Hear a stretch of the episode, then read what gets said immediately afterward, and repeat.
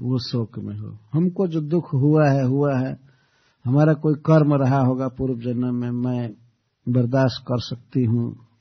तो मैं नहीं चाहती हूँ कि मेरे जैसे वे दुखी हों और रोवें यह एक बहुत बड़ा गुण है द्रौपदी के वचनों का। इसको साम में कहते हैं। दूसरे के दुख को अपने दुख के समान समझना।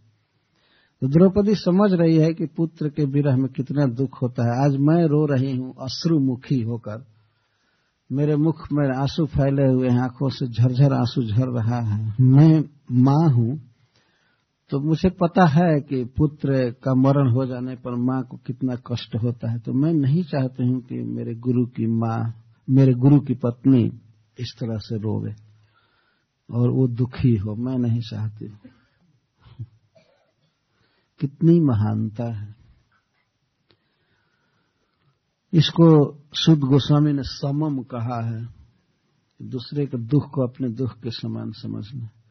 और अंत में उपदेश करती है, यह कोपितम ब्रह्म कुलम राजन ने रजिता प्रभी, तत्कुलम प्रदहत्य सुसानुबंधम सुचारपितम। राजाओं का जो परिवार क्षत्रियों का वह परिवार जो ब्राह्मणों को दुख में डालता है सताता है कई तरह से। तो ब्राह्मणों को सताने वाला क्षत्रियों का कुल अपने पूरा वंश सहित नष्ट हो जाता। ये निष्ठुर उक्ति है, कठोर उक्ति बता रही है। तो इस प्रकार की कठोर उक्ति द्रौपदी इसलिए बोल रही है कि इसके द्वारा पति के का हित करना है। हित का जहाँ उपदेश किया जाता है, वहाँ थोड़ा कठोर भी कहा जाता है। और शास्त्र की बात कहा कि जो क्षत्रिय ब्राह्मणों को सताते हैं तो ब्राह्मणों का क्रोध क्षत्रियों के वंश तक को समाप्त कर देता है। ऐसा पहले सुना गया है।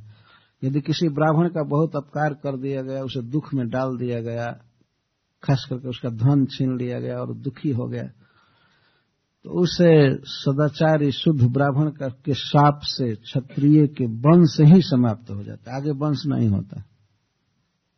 इसको द्रौपदी जी कह रही यदि कोई शुद्ध ब्राह्मण हो, साप दे दे तो साप लग जाता है। वो आजकल तो साप लगना कठिन है, क्योंकि सब झूठ बोल रहे हैं तो झूठ बोलने वाले का वचन काम करता नहीं। साप काम करता नहीं। फिर वास्तव में दो तरह के लोगों का शाप या वरदान बहुत प्रसिद्ध है शास्त्रों में। एक तो शुद्ध ब्राह्मण और दूसरा पतिव्रता स्त्री। दो के साप और वरदान की बात बहुत कही गई है शास्त्रों में। क्षण भर में पता चल जाता था। यदि कोई ब्राह्मण किसी को साप दे दे, तुम मर जाओ तो उसी से मर जाते। तुम ये हो जाओ, ये हो जाओ, ये हो जाओ, तत्काल हो जाते थे। किसी देवता को साप दे दिया गया, वृक्ष हो जाओ, तुरंत हो जाते जैसे नारद जी ने नलकुबर और मणिगुरु को साप दिया, वृक्ष हो जाओ। वो वृक्ष हो गए। महाभारत में हम लोग पढ़ते हैं कथा है, नल और दमयंती की। राज्य गंवा चुके थे नल महाराज जुआ में। तो अपनी पत्नी के साथ वे वन में रहते थे, बहुत निर्धन दशा में। वस्त्र भी पहनने के लिए ठीक से नहीं था। तो एक दिन नल महाराज दमयंती को छोड़ करके सोई अवस्था में और चले गए इधर उधर। तो बेचारी सवेरे जगी और बहुत विलाप करने लगी, रोने लगी। खोज रही थी पति को नहीं नहीं मिले। दमयंती बहुत सुंदरी स्त्री थी। उसको देख करके एक व्याध एक हंटर का चित बदल गया। वो वो कामुक हो गया। वो सोचा कि मैं इसको अपने चंगुल में फंसाऊं तो बहुत तरह की बात करने लगा। लेकिन दमयंती प्रथम श्रेणी की पतिव्रता स्त्री थी। वो स्वप्न में भी किसी दूसरे पुरुष के विषय में कभी नहीं सोचती थी। तो व्याध बहेलिया जब उसके साथ प्रस्ताव रखा, तुम सुंदरी हो, मैं तुम्हें चाहता हूँ, ये कहता हूँ। तो बहुत बलवान था वो और बेचारी अकेले थे।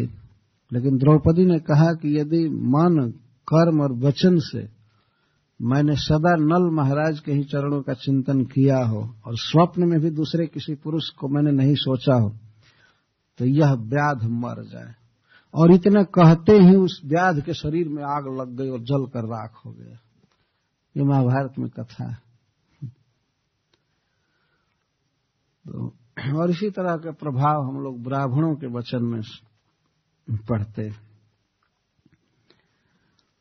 तो द्रौपदी कह रही है कि हम लोगों का एक कर्तव्य नहीं है कि हम इनको सतावें। शुद्ध गोस्वामी जी कहते हैं धर्मम न्यायम सकरुणम निर्वेलिकम समम महत। राजा धर्म सुतो राज्ञा प्रत्यनंद बचो द्विजा। हे ब्राह्मणों नैमिषारण्य के सौनकादि ब्राह्मणों को संबोधित करके शुद्ध जी कहते हैं कि, हे ब्राह्मणों, द्रौपदी के वचन में छह गुण थे। छह गुण थे, उसको ऐसे गिना रहे हैं। धर्म्यम। धर्म का अर्थ होता है, जो हमारा कर्तव्य है, वही करना चाहिए। तो जब द्रौपदी ने पहले यह कहा कि, मुच्यता मुच्यता में सब ब्राह्मणों नितराम गुरु इनको खोल दीजिए खोल दीजिए, ब्राह्मण हैं, गुरु हैं। तो ब्राह्मण और गुरु के साथ यह व्यवहार नहीं करना चाहिए। यह बात धर्म के अनुकूल थी। अर्जुन एक क्षत्रिय है और अश्वत्थामा ब्राह्मण है। ब्राह्मण में भी गुरुपुत्र है। तो गुरुपुत्र के साथ, ब्राह्मण के साथ इस तरह का व्यवहार नहीं होना चाहिए यह धर्म की बात थी। द्रौपदी के वचनों में धर्म का उपदेश था।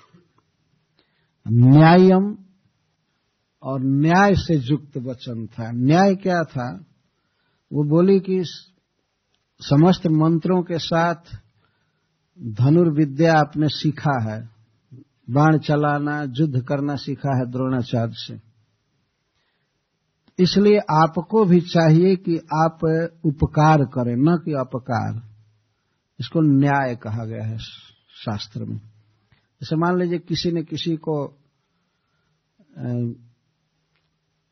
सौ रुपया दिया है यह के अनुसार बोलना सौ पाउंड दिया है, किसी ने किसी को सौ पाउंड दिया,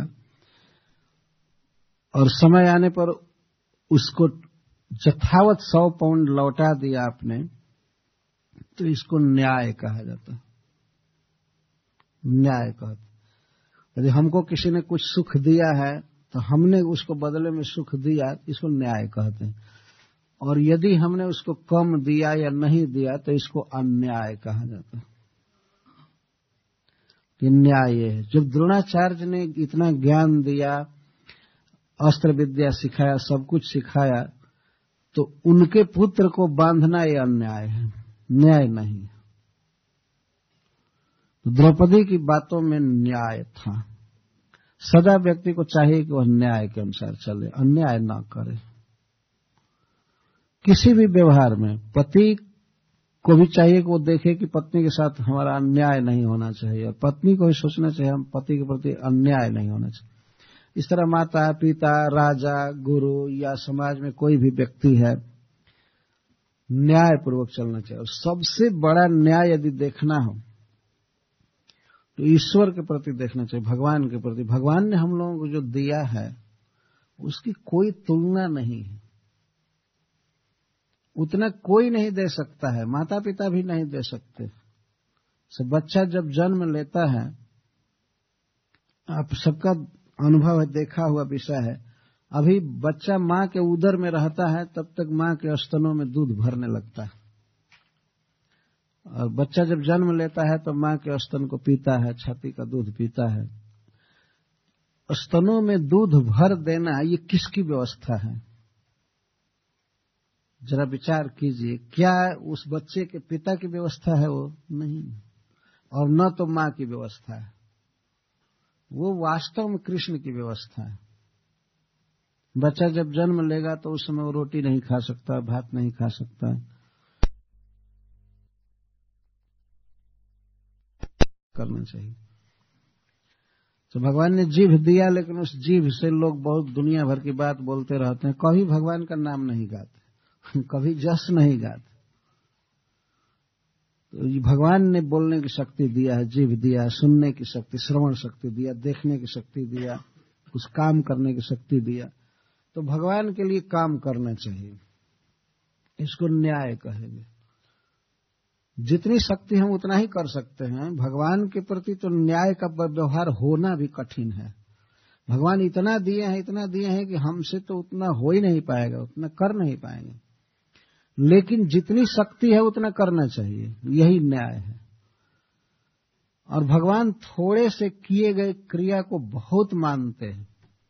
जैसे मान लीजिए, कोई माँ अपने बच्चे को भेजे कि जाओ, वहाँ से पीढ़ा उठा लाओ। पीढ़ा समझते हैं, काठ का एक पीठक होता है, बैठने के लिए, भोजन के समय बैठते हैं। कुछ या कोई सामान, जैसे मान लीजिए माँ अगर भेजे बच्चे को, वो सामान उठा लाओ तो बच्चा जाता है। सामान उठाता है, उसे उठता नहीं है। और किसी तरह उठाया तो लेकर के चल नहीं पाता है। उस बच, लेकिन बच्चे के ईमानदारी से प्रयास को देख करके माँ तत्काल दौड़ करके जाती है और उस सामान को उठा लेती है और बच्चे को भी उठा करके लाती है। सामान भी उठा लाएगी बच्चे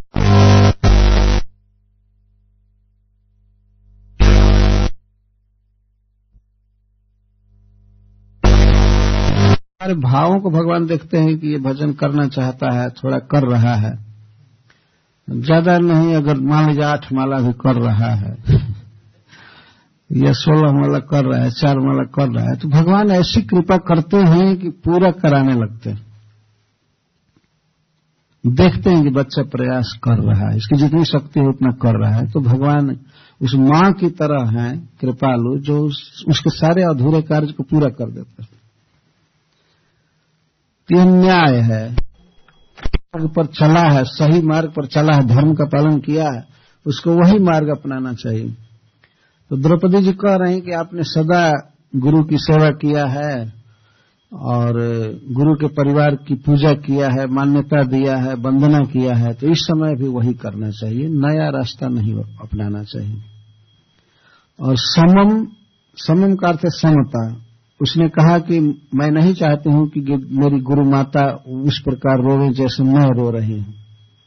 ये समता है। दूसरे के दुख को हमेशा अपने दुख के समान समझने का प्रयास करना चाहिए। और छठा गुण था द्रौपदी के प्रवचन में कि निष्ठुर उक्ति द्वारा भी पति का हित करना चाहती है। कठोर वचन बोल करके भी चाहती है कि इसका हित हो। जैसे उसने कहा कि जो ब्राह्मणों को सताता है, उसका वंश समाप्त हो जाता है।